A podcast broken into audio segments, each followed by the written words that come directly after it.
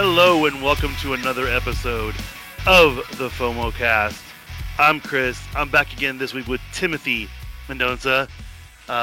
We have so much to cover for you. It actually probably be shorter than last episode because it's not as much since we did get back this week. The Disney pile is going to be big yet again because after I even sent Tim the agenda for this podcast, more stuff happened. But make sure you go to all our social media platforms, facebook.com/FOMOcast, Twitter, FOMO_cast, FOMO podcast on Instagram. And make sure you go check us out on Spotify if you like Spotify or prefer Spotify. And we're also on every other place where you can download podcasts.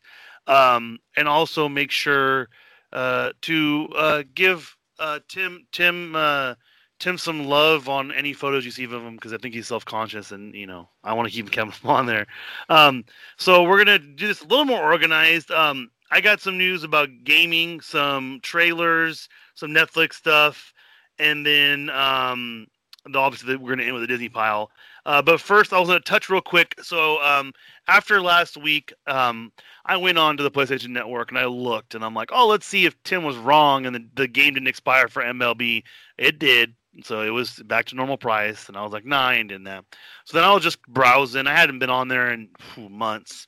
And I was like, oh, hey, Spider-Man's on here at a discount. And it was like the limited edition, whatever. It was whatever version. It was super discounted. And it had like the extra missions packs. So I was like, sweet, I'll do it now so I can get it. I'll try and get 100%, which this game feels a little bit easier to get 100%. Not because it's easier, but because they have a lot of tasks that are a little bit more simple. They're not super advanced, like, you know, like Need for or Grand Theft Auto. There's sometimes when you got to do this ridiculous, like, jump of a car through a flaming donut, and it's like, wait, what? And I never could get that. So I just want to recommend everyone the Spider-Man. I don't know how far I'm not far, but I'm getting further. And Miles Morales has showed up in it, and I wish they would have done more with him after what happened in the part of the game I'm in. But I mean, it is what it is. I'm going to have to probably stream some gameplay footage sooner or later. I have the hookup for it, so maybe I can do that this weekend when I'm bored. The next thing we had in gaming, Tim sent me. I'm always hit and miss on the golfing games for PlayStation. And I don't know how you felt about it, Tim, but my experience has always been like the controls are wonky, and they would always make a dramatic change. Like they'd go from you using buttons to push to using the stick for sensitivity, and I was like, well, okay, I get you trying to make it more difficult, but could you at least make it to where I can still use the buttons for now until I want to learn the other stuff? And then I think the last time we had a good one was like Tiger Woods 09, I think, something like that, with the PGA Tour with EA. But they have PGA 2K21, and from that trailer that Tim sent me, it looks amazing, one, and the features they're claiming it has is just as amazing. Now tell me what you like about it, and I'll tell you my favorite part of the whole demo they showed. Yeah, so like you said, I mean, with me playing the Golf Club 2019, which is kind of the predecessor to this, I liked it.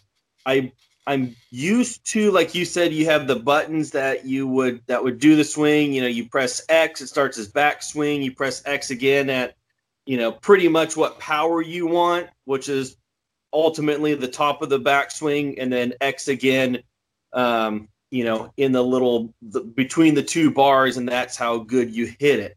And I remember playing like that when it first came out on, I can't remember what PlayStation it was. It could have been 2 or 3, and I liked it. And then you could put spin on the ball, front spin, back spin, like you're saying with the Tiger Woods. On this Golf Club 2019, it's the it's the right joystick that does the swing. And in the beginning, I wasn't liking it because for some reason when I pull it back, I always like give myself a huge slice. So I got to tell myself. So like how you golf in real life? Pretty much like how it is in real. Yeah, it was very accurate. But when I think I'm pulling it straight back, I'm actually not. So I have to basically mentally tell myself, oh, pretend like you're pulling it back, you know, down and to the left, and it comes straight back. I don't know what it is. Maybe I'm just not that coordinated. But they have cheaters for that. They do have cheaters for that. There's like a little plate stick around it where it keeps the joystick steady and straight. Or you could only, and you could tell the ones that use that because they on here they have societies, which are basically clubs, and you play different courses that either people create or ones that are uploaded onto that come with the game, and you know you get guys that are going 19, 20, 30 under for like a 2-day tournament. It's like really you know, buried every hole and eagled all the par fives. Yeah, come on now. But I mean, it's fun. But on this one, on the footage, I did see where it looked like that they had the option on using the buttons. Like you said, if you're used to that, because it took me a while to get used to on playing on the sticks. And I know there's another podcast that I listened to, and they were saying, you know, with the sticks, it could be difficult. It's like, hey, I want to play this game and enjoy it. I don't want to get mad. I get mad at my regular golf game on the course that I pay to play. This one, I want to know that on every par three that I could come really close to getting a hole-in-one and get a tap-in birdie, where this one I could be anywhere and everywhere, and all of a sudden a par three turns into a triple bogey. But it's I'm excited for it, and especially with how the graphics look on it, and if it, you know, for the PS5 coming out, it's just really gonna pop. So I'm pretty pumped about it. See, what I really liked about it was it gives you the option. Like the video you sent me was a YouTuber who was reviewing it, and apparently the claim is that you're going to be able to remove They have that blue line that tells you your shot, and you can adjust the HUD screen. And I was like, if I can adjust the HUD screen to do exactly what I want, that's perfect. Because sometimes I get distracted. You know, obviously I want the wind, I want the direction, I want all that kind of stuff.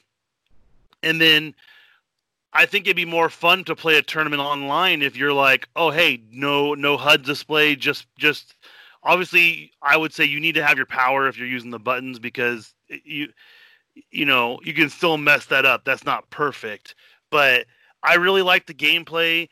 I liked when they showed him making mistakes and hitting it short, and how you can do that and how to fix that, and the spin aspect and everything like that.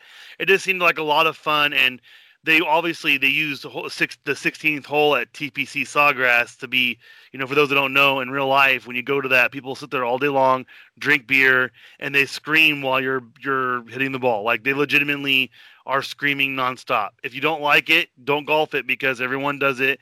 And most golfers will tell the crowd to pump up, and it's a par three. So, you know, if you get a hole-in-one, it goes insane. My favorite people there are the Vikings. The Viking fans who wear the helmets, and they literally will throw the helmets on the course if you make it. And it was just cool seeing a course that I knew, a hole that it's iconic, and it looks a lot like it. And they showed him chip it on, and then it goes in. He gets a hole in one, and you could hear the screaming. The one thing I did think was weird was on the demo for the gameplay, there was no load screen, so you don't get where it flies over the course and shows you things. It legitimately just takes you to your next stop on the tee box.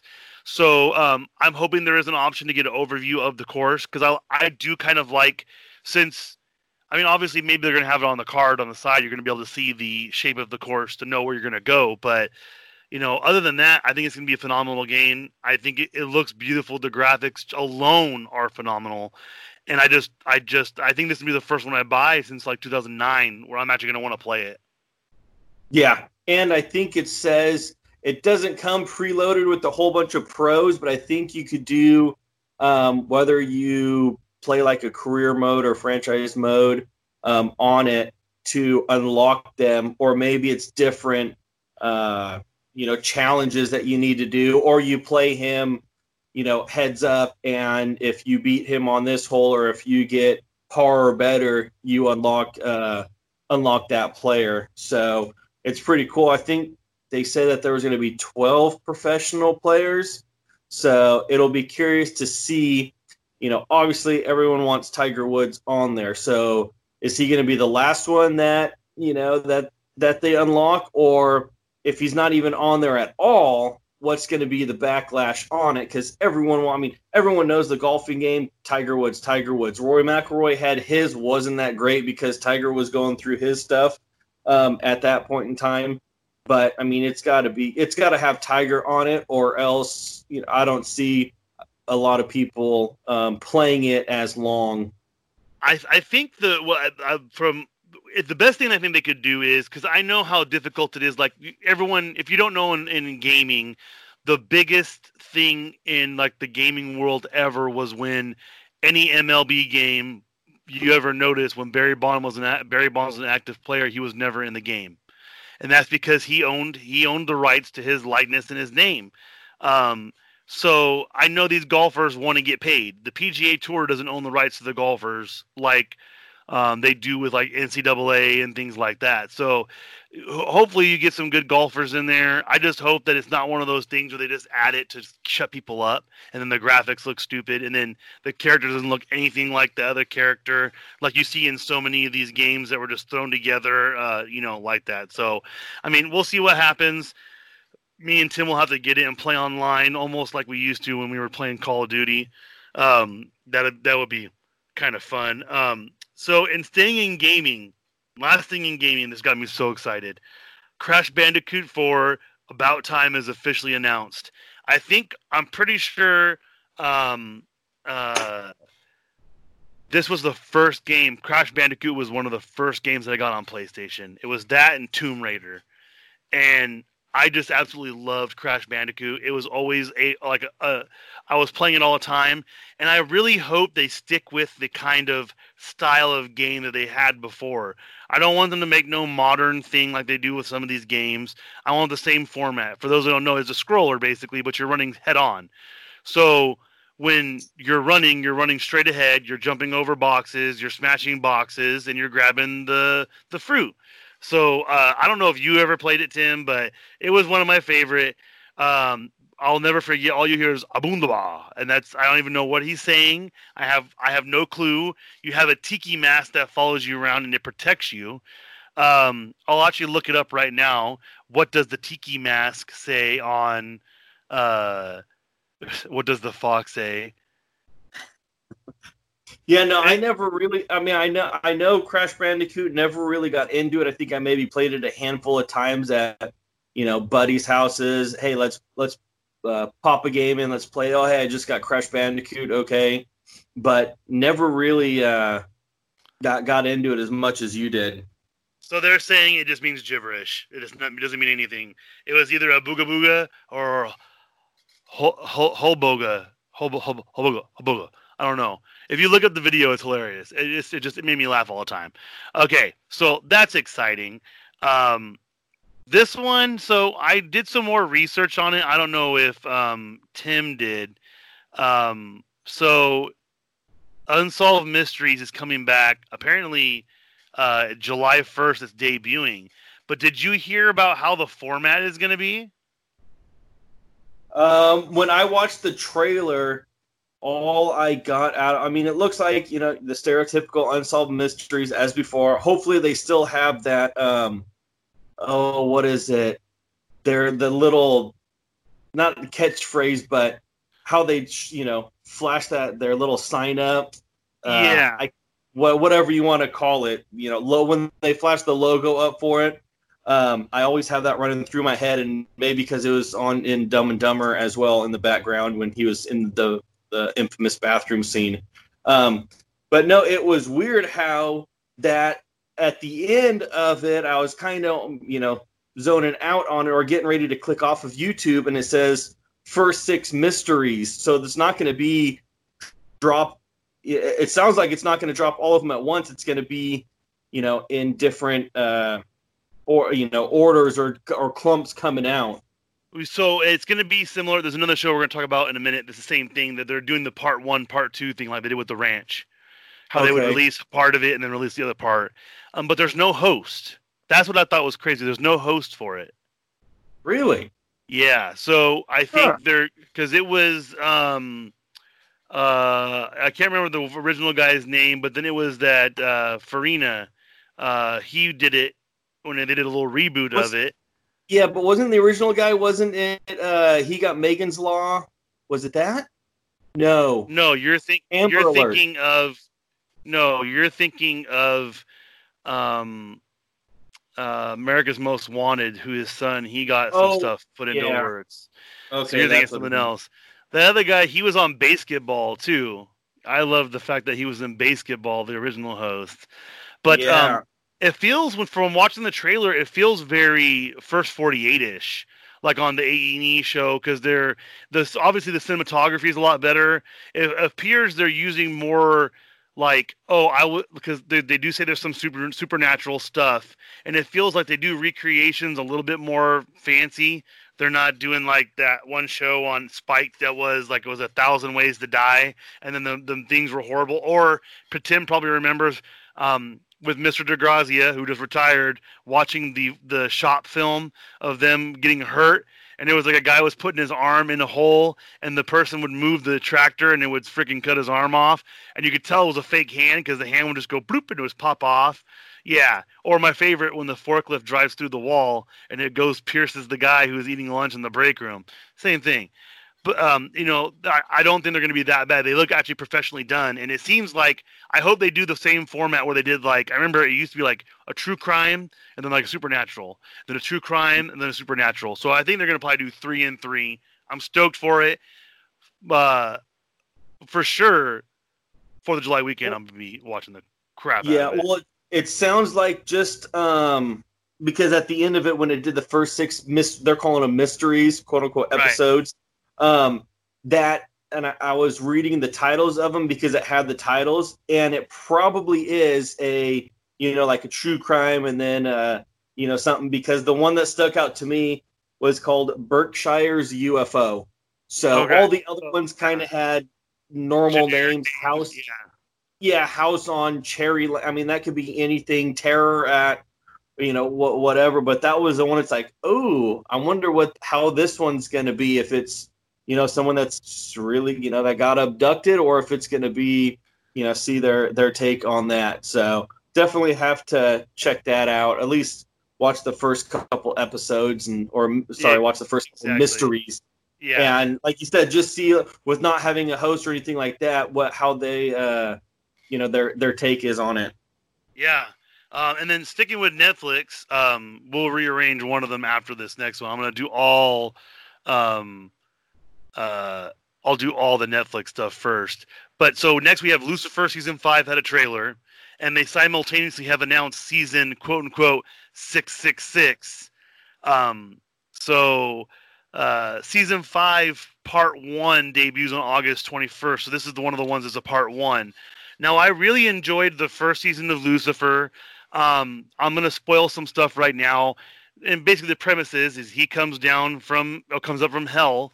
And it's crazy because he has like an angel counterpart that's like, you need to go back to hell because things going crazy. You're not taking souls. You're befriending someone. And my favorite part was he's trying to convince this chick she's the devil, and she ends up shooting him. And he's smiling, and he looks down and he goes, "You shot me." Well, it's because he has feelings for her. So after the first season, though, I kind of dwindled off a little bit because we were doing some moving. I started a new job at that time, so things were hectic. I wasn't watching anything. With it on Netflix, though, I think I'm going to binge watch the whole thing because it appears like it's gotten crazy, and I've seen some videos on Facebook that were like, oh, wow, this is what happened. It's insane. It's a great concept. I like it, and I like the characters because I was hoping, I'm like, please don't be like Buffy the Vampire Slayer, where they all have these masks they put on when they turn into demons, and it's a lot more CGI based, and I think it's a great show. I'm glad it's getting a 6th season, and we'll see where it goes for. Now, did you ever watch Lucifer, Tim? No, I never got into it. I may have watched one episode, like the very first one, but never really got into it. Like I said, just didn't. Didn't feel it. Didn't grab me. Well, sticking with the Netflix news, we also have, where is it at? I just dropped it. Oh, so we got two more stuff in Netflix news. The next one is, so there was a huge bidding war for the YouTube series Cobra Kai. I was surprised. Apparently people that I know that have watched it are like, this thing is legit. The Cobra Kai is fantastic, because for those of you that don't know, there's this big rumor out there that everyone's like, yeah, you know that Danny was it, what's his name? What did he go by? What was his name on the movie? The Karate Kid? Daniel LaRusso? Russo, yeah. Well, he was the bad guy. And I was like, wait, what? And they're like, yeah. I was like, wait. And then you follow it and you watch some of these breakdown videos. And they're like, he was tortured by this guy. So I just think it's kind of funny seeing stuff like that, talking about Cobra Kai. So the basis for Cobra Kai is you're seeing it from what's his name? I can't remember his name on there. Billy Zuko, I think his name is the actor's name. And so it's basically he's reopened the Cobra Kai dojo. And I believe I've seen some little snippets here and there that he teaches them to be better people, basically. So I'm excited for it. I enjoy it. The trailers I've seen so far for it. And I like that they did bring back some of the original people, because it's just like, you know, you're keeping it real. So we'll see how well it does. It's going to Netflix. It's officially announced, so I'll be able to watch every single season. I don't know if their contract said, because sometimes what will happen is, I don't know if people have noticed, you'll see there'll only be certain seasons of a show on Netflix, and that's because sometimes they don't buy the rights to everything outright, or the contract for the original content is only till a certain point. So you might have to wait a little bit for seasons 1 and 2, but we for sure will get season 3 on Netflix. The last thing on Netflix that's amazing, Tim doesn't know what it is. He was confused when he watched it. It's called Southern Survival. And the only reason why I heard about this is because of Battle Box. I subscribed to Battle Box, got some stuff from them. If you follow me on Instagram, Grizzle_CEO, GRYZZL_CEO, I shared the knife I got from one of their little thing. They have a Knife of the Month Club, basically. It's their top tier. You get a little survivalist stuff, some fire-starting kits, things like that. I missed out on this month because I signed up too late, and they got a cool axe, like the throwing axe, like the one I got from the other company. And it's these dudes that they're just they don't like doomsday preppers. They go, look, we're preppers, but we're not doomsday preppers. He goes, we're preparing for anything. So he goes, anything. You can have fun while you're prepping. He goes, doesn't mean this thing where you need to stay in a bunker and have all this food hidden. They're being logical. And basically, the concept of Battle Box is they send you several items that can help you with, you know, prep your bag for a bug out bag, whatnot. And they're showing in this show, they're testing the stuff out, from window breakers to fire starters. And there's even one point where you're like, you see the guy goes, what is this? He goes, and they have a fake bear charge him in the trailer, and he presses the horn. He goes, we're all dead. And he's like, this is horrible. Where did you get this? And it's just, it's really funny seeing them, you know, play with it. And I want to see, so from you watching it, how did you feel about it, having not knowing anything about what they do? I thought it was almost similar to like a, I can't remember what the name of the show was, the one that Steve Austin kind of did, you know, esque like that. It was like Broken Skull Ranch. Yeah, exactly. I thought it was a kind of like a survivalist show. And they'd give them, you know, these different, okay, you know, now you're going to be, like you said, submerged in a car, and you have to use this device to break out, or, you know, this amount of time to break out, and go on, you know, maybe different little challenges that they do, but using actual real, whether it's survival tools or items that you could buy or people sell. But like I said, I missed out on the very beginning of it. And like you said, it's like, no, this is a guy's ranch that, you know, he's testing everything out on it, which now totally makes sense to me. I thought, like I said, I thought it was a game show, and it's just these funny Southern guys just trying to survive out there with stuff that they, as seen on TV type deal. And hey, it may work or, you know, may not, like the bear horn. It's like, oh my, yeah, you are dead. Yeah, and that's what I liked about it was they were like, you know, basically saying, you know, if what would happen if we were in the situation, we would be dead right now, like you said. So I think it's it looks like it's gonna be a fun show. I'm looking forward to it. It comes July 3rd, it drops. They've been pushing, I guess, for it to open up on a 4th of July weekend so everyone can have some fun. I will be watching at least one episode then to do that. Do you want to go into one more Netflix thing that we were talking about earlier that you wanted to watch? Which one's that? Lava. Okay. So I wanted to watch The Floor is Lava. The wife said no, she didn't want to watch it. And then I asked Tim, I'm like, hey, you want to watch it? And his wife was in the room, and they're like, don't watch it. And I was like, really that bad? So what's so bad about that show, The Floor is Lava? So I didn't even know anything about it until I was scrolling on Netflix because there's nothing on TV. And all of a sudden I see this, new Floor is Lava, or popular on Netflix, Floor is Lava. Like, it's like number one. It's number one. Yeah. So, you know, because you could scroll on it and it kind of gives you, you know, most of the movies will give you the trailer or a synopsis of what's going on. So I scroll on it and I'm like, oh, this is awesome. It's like, you know, when you were a kid, hey, Floor is Lava, don't get on it, whether you're jumping from couch to couch or whatnot. I'm like, okay, this is pretty cool. And it's not actually lava, obviously, but it is, I guess you would say, lava-colored water. And they even have some floating styrofoam on it where it looks like a crust of a lava or whatnot. And you got to go through this obstacle course, and there's different you basically come in one way and you got to get out going through this obstacle course, and there's different ways you could go, and it's all it's timed, but the timing is a tiebreaker. It goes by how many bodies get across, and it's in teams of 3. So, and the different ways you go, there's an easy way, there's a hard way, but the easy way, it's easy to get there, but then hard to get to the end. So it's not like it's easy the whole way there. So I'm sitting there like... So basically, if someone goes through it and one person falls in, all you have to do is take your time and all 3 of you get there and you win. No, it would be 2. Because once you fall in the lava, you're gone.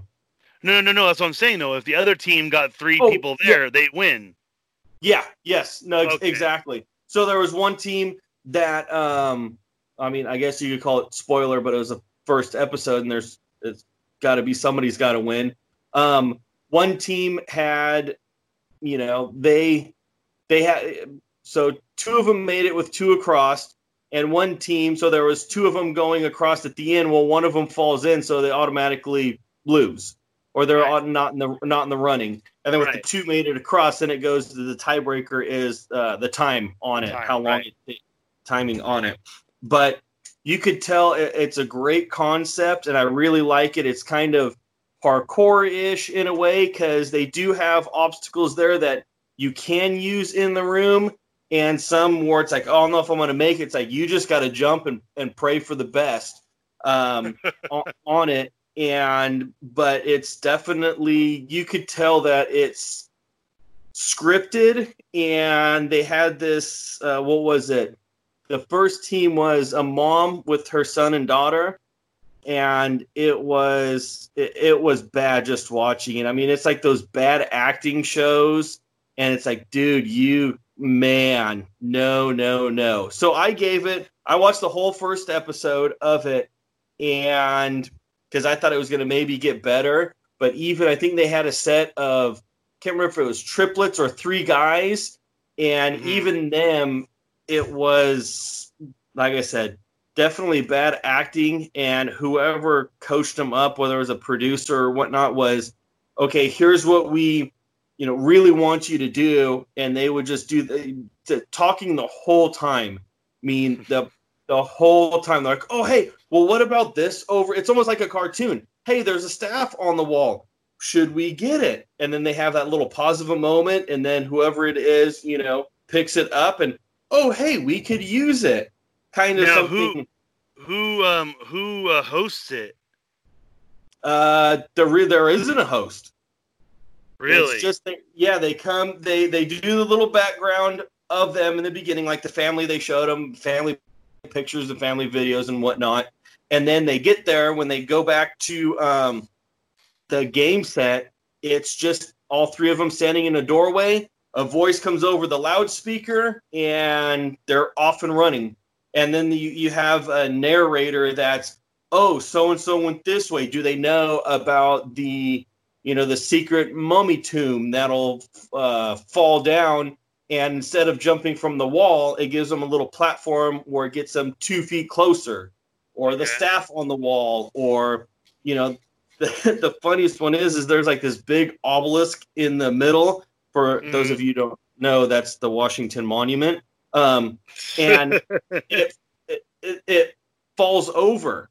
But if you're sitting there, if nobody told you that, you would have no clue that it fell over. So they give them some hints like, are they going to, is she going to push it over, or how are they going to push it over? Blah, blah, blah, back and forth. It was, like I said, it's a good premise. Could definitely go about it in a lot better way. And maybe it gets better the further you want to get into it. But, I gave it one shot, one episode, and, I barely made it through until the last contestants or the last team went through. And I'm like, this is bad.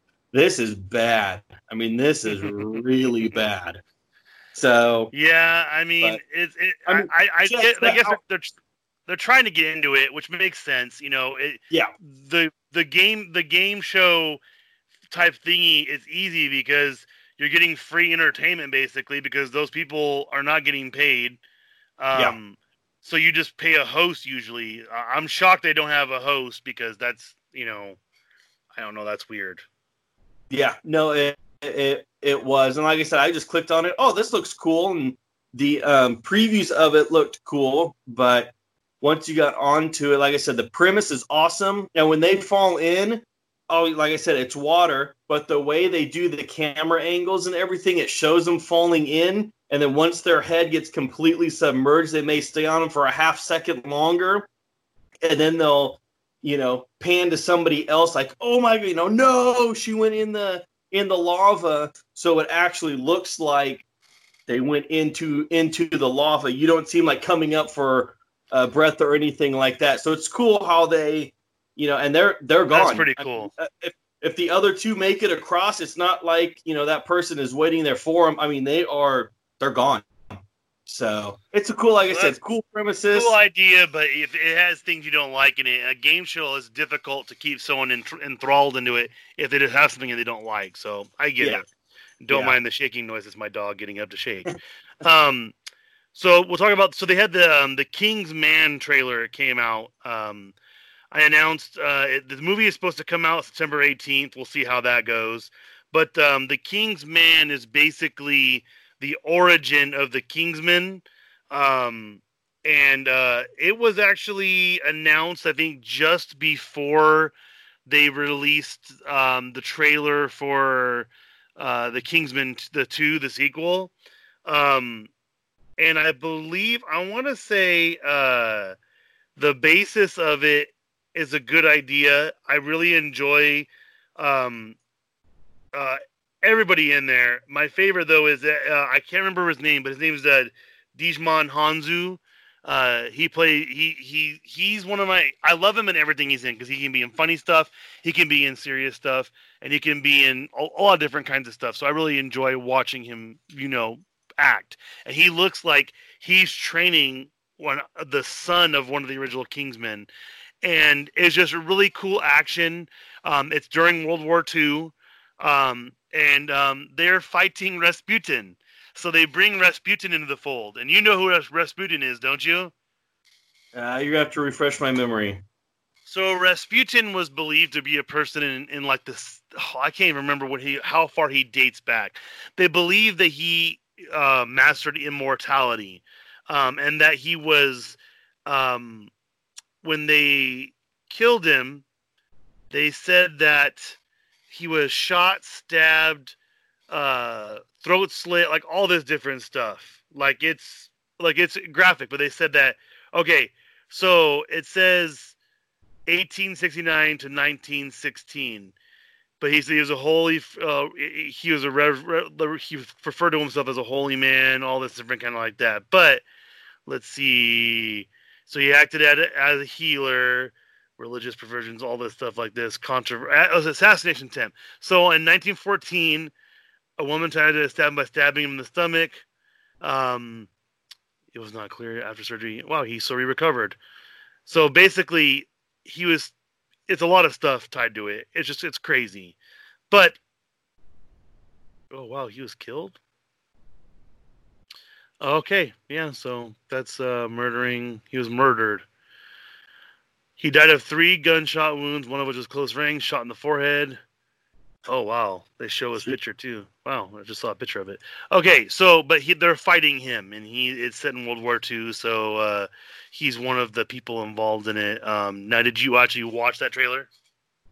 Yeah, I did watch the trailer, and like we were talking before, I didn't even know that there was going to be another Kingsman movie, really, because my wife loves those, and I... You know, and especially with the trailer dropping, I think it's a good premise as far as going back to the beginning and seeing how how it all came about. And like a lot of these movies where they kind of take a premise and run, but it's already whatever it is already established. So you already, almost automatically have a sequel right there because you could go back and say, okay, here's how it started. Boom, you got 2 movies. Right there.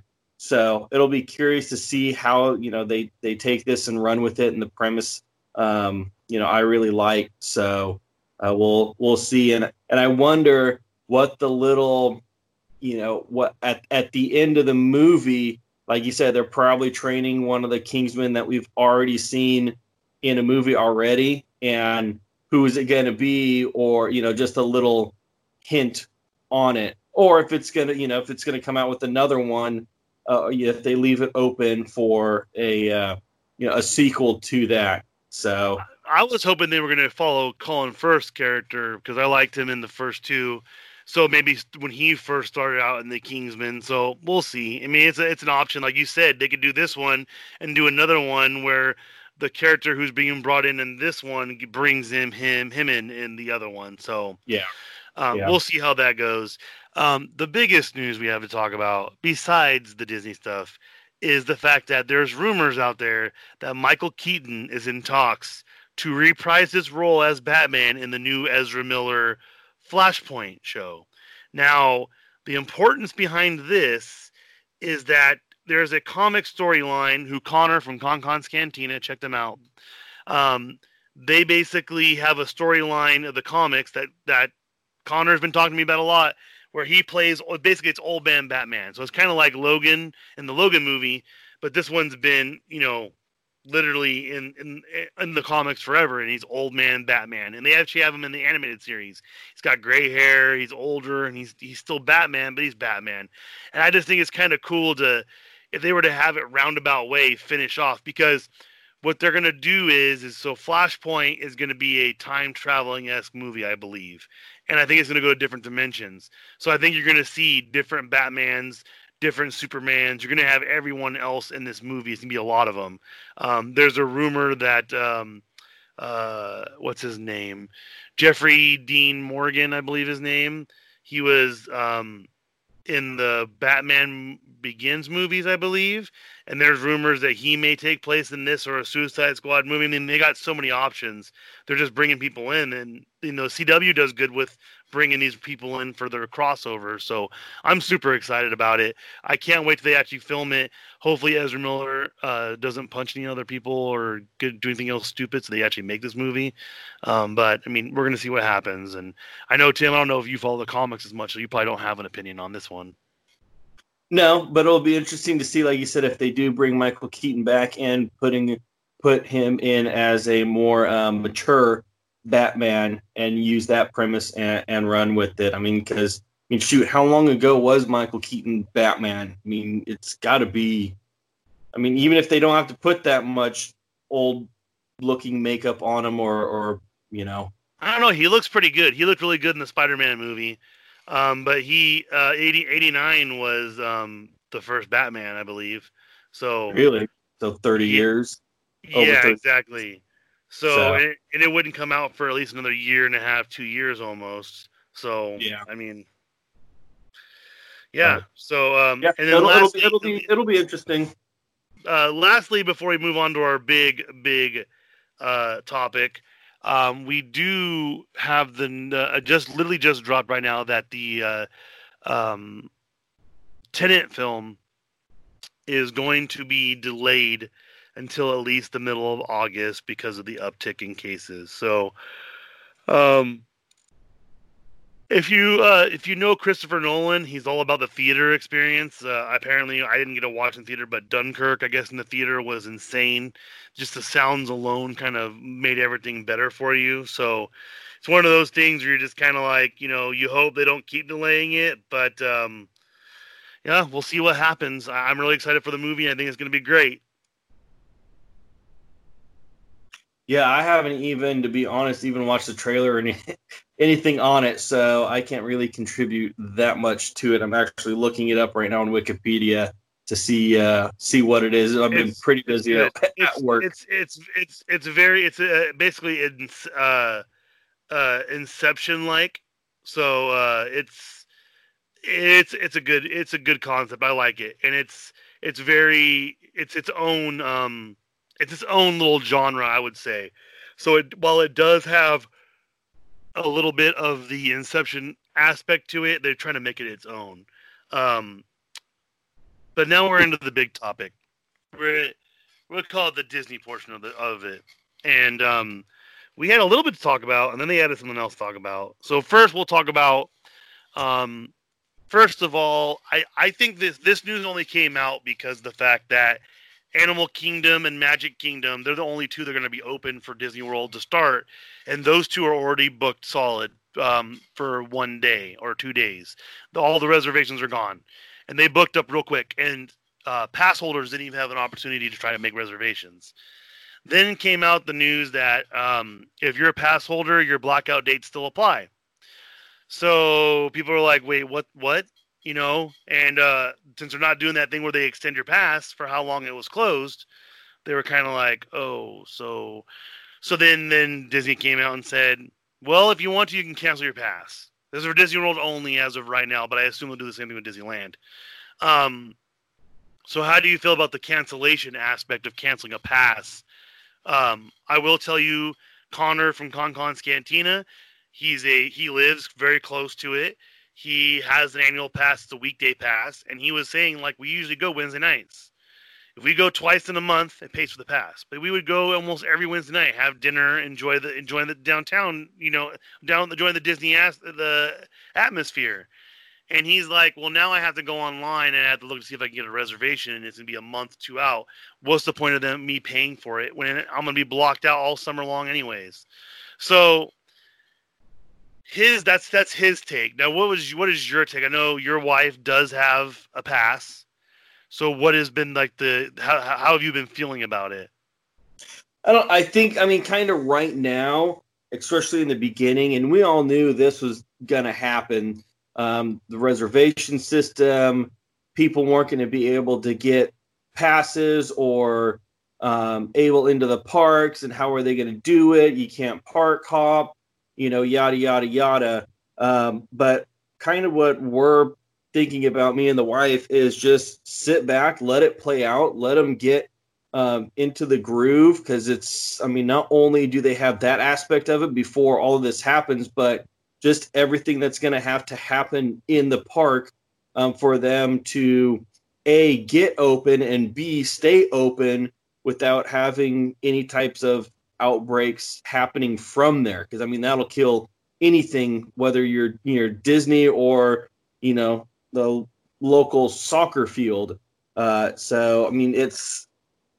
could definitely see everyone's frustration on it, especially pass holders, because most of them are feel that they got a little bit of entitlement to it. Which I was a pass holder for 5 years, and I get it. I kind of felt like that too, but some of them take it to the extreme.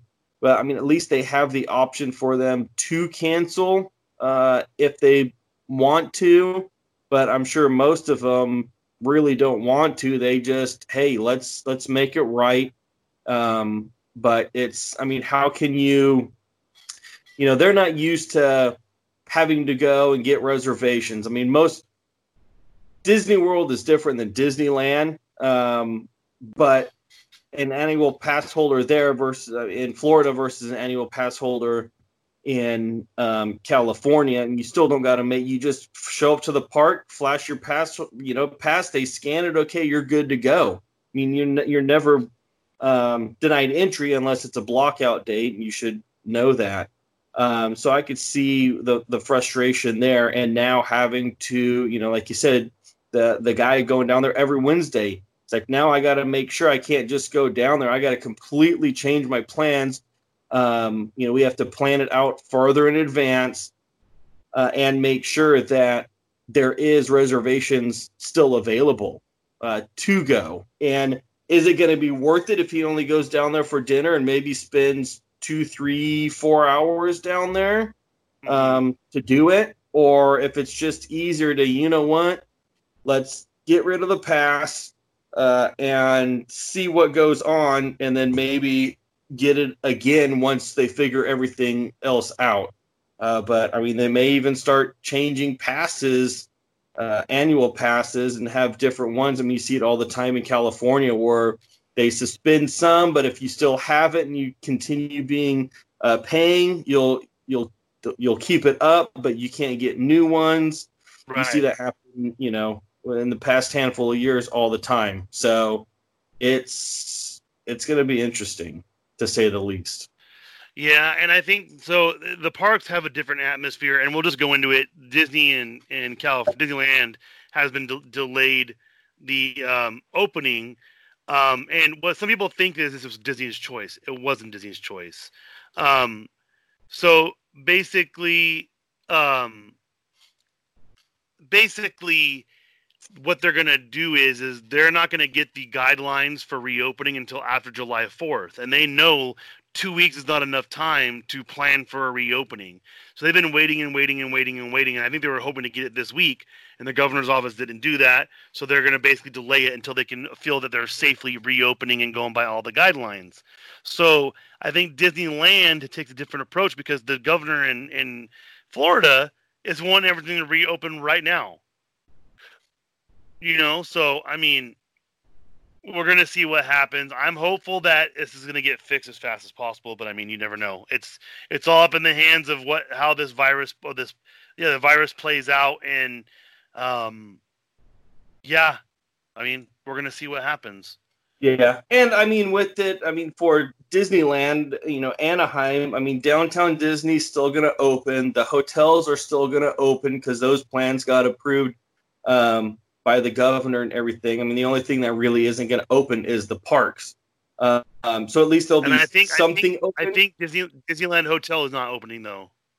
No, they're not. Sorry, just the hotels will just be the two, California, Grand California, and the Paradise Pier. Because I believe Disneyland Hotel is still being renovated in some capacity. So yeah, And it makes sense, especially if you're going to, you know, when the park does open, it's going to be in a limited capacity. So why have 3 hotels open when you could have 2 and still, you know, fill them up the best that you can and have the staffing and everything there instead of spreading it out, only have, you know, this one a quarter full, this one a third, have them really get fine tune that. And like you're saying, I think they're doing a remodel. They're adding that DVC tower there. So, you know, this perfect. We don't need the hotel open. Then that means they don't have to work around. They could just work straight through and not have to worry about noise complaints or anything like that. So that it's it'll be interesting to see, especially on California. And I mean, Bob Iger's on the opening of the business. I forgot what it is in the governor's office as far as getting businesses open. And, I mean, he's been president, CEO, John, I don't know if he was chairman of the board, anyways, but he's on that task force, so right. He's not going to – you got all these guys in there, higher up positions for all these bigger companies they're not dumb. There's a reason why they asked them on it. So I think they're doing the right thing. When they released it saying, hey, we're going to open July 17th, they were ready to do it. And as we've said, I think I've said it multiple times on here that, you know, as soon as this episode gets loaded up, probably something's going to change again. We never know. And the best thing to do is instead of still sticking to the plans, but if something happens, then you got to really change what you're doing in the parks. I mean, it's not a small park. So, I mean, the best thing to do is, you know, what they're doing. Hey, you know what? Let's just delay it a little bit longer. I mean, come on. I mean, Disneyland it's a luxury. You know, it's not something that it's not a huge business or anything. I mean, it is a huge business, but it's not like it's a huge essential business that needs to reopen soon. Some people may disagree with me on that, but I mean, it's rather to be safe. And it's okay. Sorry. It's okay to disagree with Tim. Like everyone talking about everything going on, and I'm like, look, I get it. You can disagree with people, but here's the thing: knowing Disney, you really think Disney's going to take on the liability of that? They're not going to. I mean, yeah. they literally have so much other stuff they have to deal with that they're not going to want to bother with this as an added, you know, thing. They're experimenting with their stuff overseas because it's easier to do stuff over there. The regulations aren't as strict here. They've handled this pandemic a little bit better than here. So, you know, it's going to happen when it happens, and you'll be happy when it does. Then leading into that, now they're going to be changing Splash Mountain. Now, I'm going to preface this. I may act nonchalant about this because, as Tim knows, they've been trying to change Splash Mountain since, like, 2011. I mean, almost 9 years they've been asking to change it. They're like, no one knows what it is. You can't find the movie Song of the South anymore because it's super racist. They don't even have it on Disney Plus. So what better ride to pick than we're going to make it a Princess and the Frog overlay. Never watched it, but I've seen bits and pieces. It's set in Louisiana, so it has that South feel to it. It has the riverboat feel to it. But my thing about it is why couldn't they just waited to announce it unless they're going to be closing the ride down? It seems like they're taking an opportune time to announce it, like they're making some sort of breakthrough decision. But if you've seen the drawings, this has been in the works for a long time because this stuff does not get animated like that willy-nilly. If you ever went to the parks when they had the Marvel exhibit at the, remember me and Tim went, I think it was 2011 we went, when they had all the Iron Man suits and the downstairs was all the stuff from the movies. When you would look at the rough done sketches, you can tell a huge difference between that and these colorization because they literally were sketched by someone, passed on someone else for rendering, and then someone else colored these things. So this has been in the plans for a while. I'm just happy they're doing it now because, you know, I can remember Briar Rabbit, but I don't remember what the movie was about because I was so little the last time it probably aired. And so I think it's just a good move by them in general. It gives them an opportunity to bring, you know, another feature to kids. You know, it is a kids park and you want them to interact with other things. Mind you, Tim and I just talked when we went for our honeymoon in 2011 to Walt Disney World, not Tim and I, me and my wife, we went on our honeymoon in 2011. And when did you go on your honeymoon to Disney World? 2015. Actually, okay. We would have left like 3 days from now. It's our anniversary's on Saturday. Okay, so Tim went in 2015, so 4 years after I went. When I was there, they had a ride at Epcot. It was a Viking ride, and it was in the Norway area. Well, when Tim went, they were doing the refurbishments to make it Frozen. You know why? Because they change things from time to time, and it's okay to have change. If you're freaking out about this, there's something else going on that you need to address because it's a ride. It's not your life. It's not. They already got people selling those baggies they gave away from Ziploc on eBay for like $29 each, and I'm like, this is stupid. It's a Ziploc bag that says Splash Mountain. Like, for those of you that don't know, that was kind of critter country right there, but they pretty much limited everything. Aside, nothing is there is really critter country anymore. You have the Hungry Bear restaurant. restaurant right there, but that leads to go into Galaxy's Edge right there around the corner.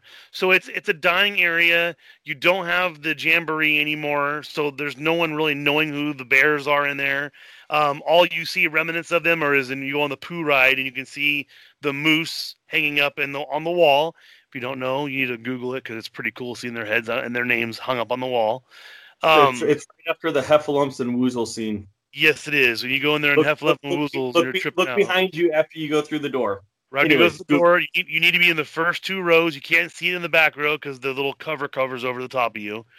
But times have changed. Things have changed. The ride needs to change. And I think Disney has the ability to do it fairly quickly as well. It's not going to be anything crazy because nothing moves. Nothing literally moves on the ride except for the end scene. That's the only thing that moves is the boat, really. Yeah. So they can change it pretty quick. And Splash Mountain goes down all the time, so it is what it is. Which, tip for people, do not go on Splash Mountain when it first opens after being shut down for a while because they have too much water in it almost every single time. And I'm not going to lie to you, Tim. We took Sarah's friend one time. We went on it. We came down.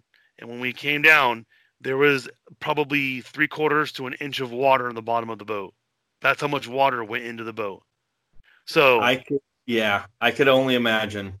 So for those that are mad about it, I don't know. So how do you feel about the change then, Tim? Tim hasn't watched The Princess and the Frog either.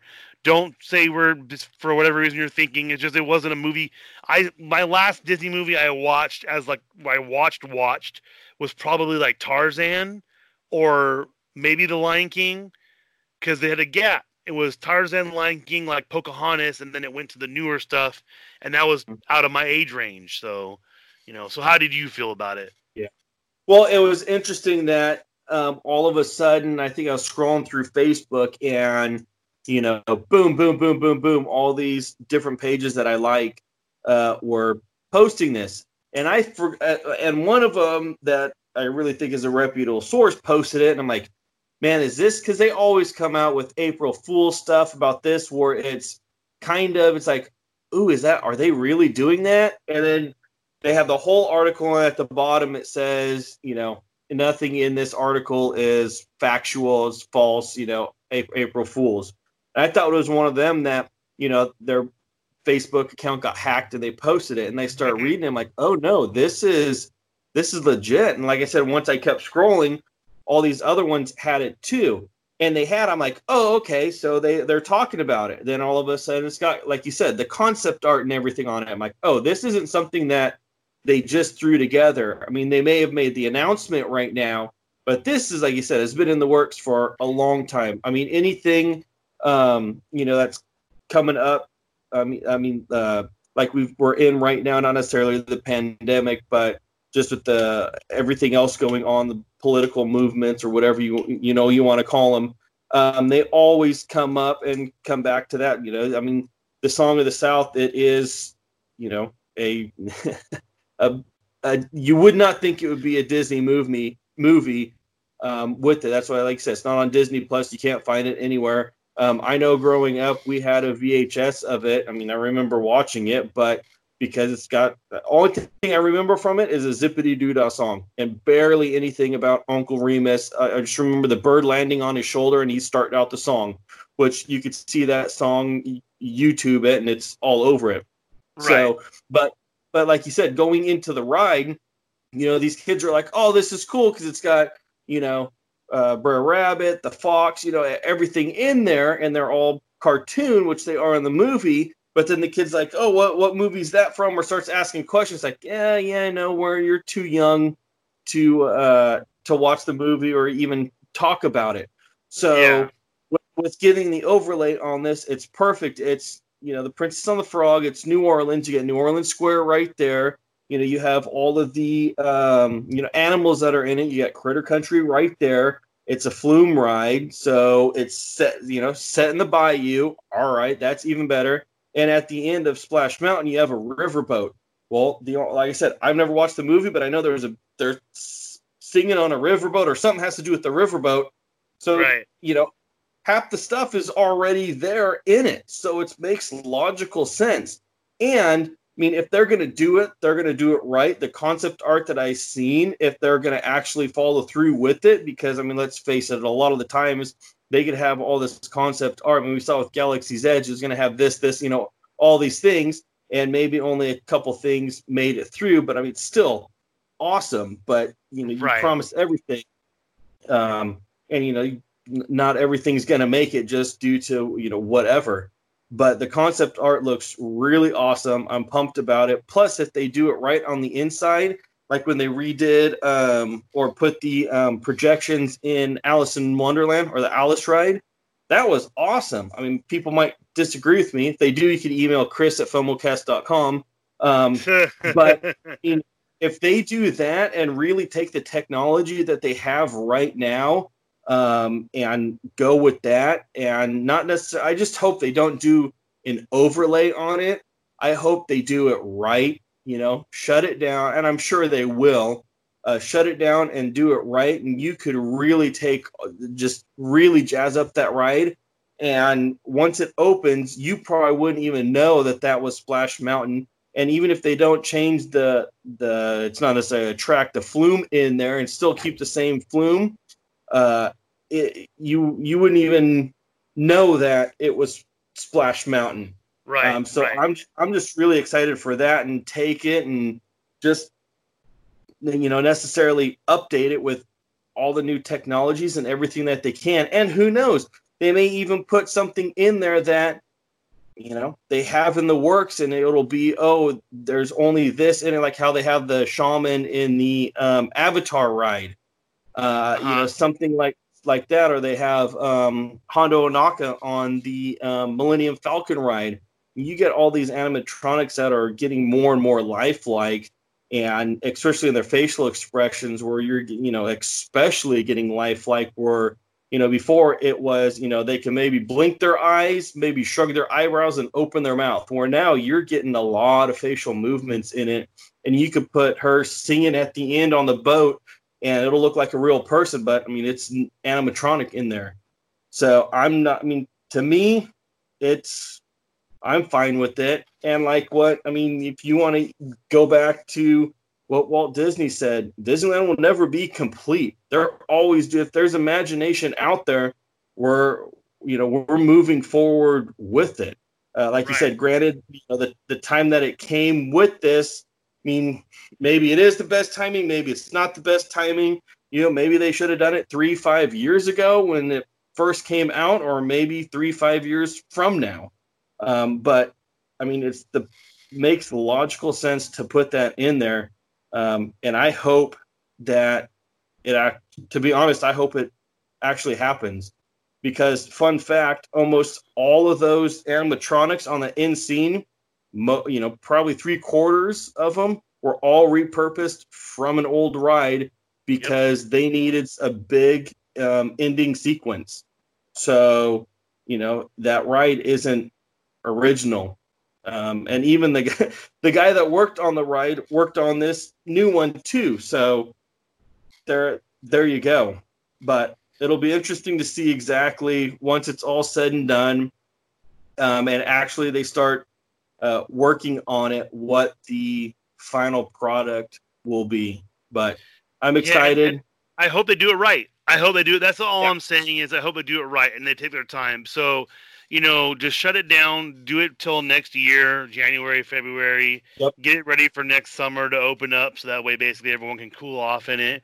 And, you know, do a big little fanfare thing of opening, and, you know, and maybe I'll be back there by then. Who knows? Yep. So, and like you said, it's a forgotten corner, not necessarily a forgotten corner of the park, but with that, it'll draw a lot more people back there. I mean, Splash Mountain, the lines can get long, especially during the summer heat that they have down there. And yes, for you that aren't from California, LA does have summer heat. It does get 90, even 100 sometimes down there.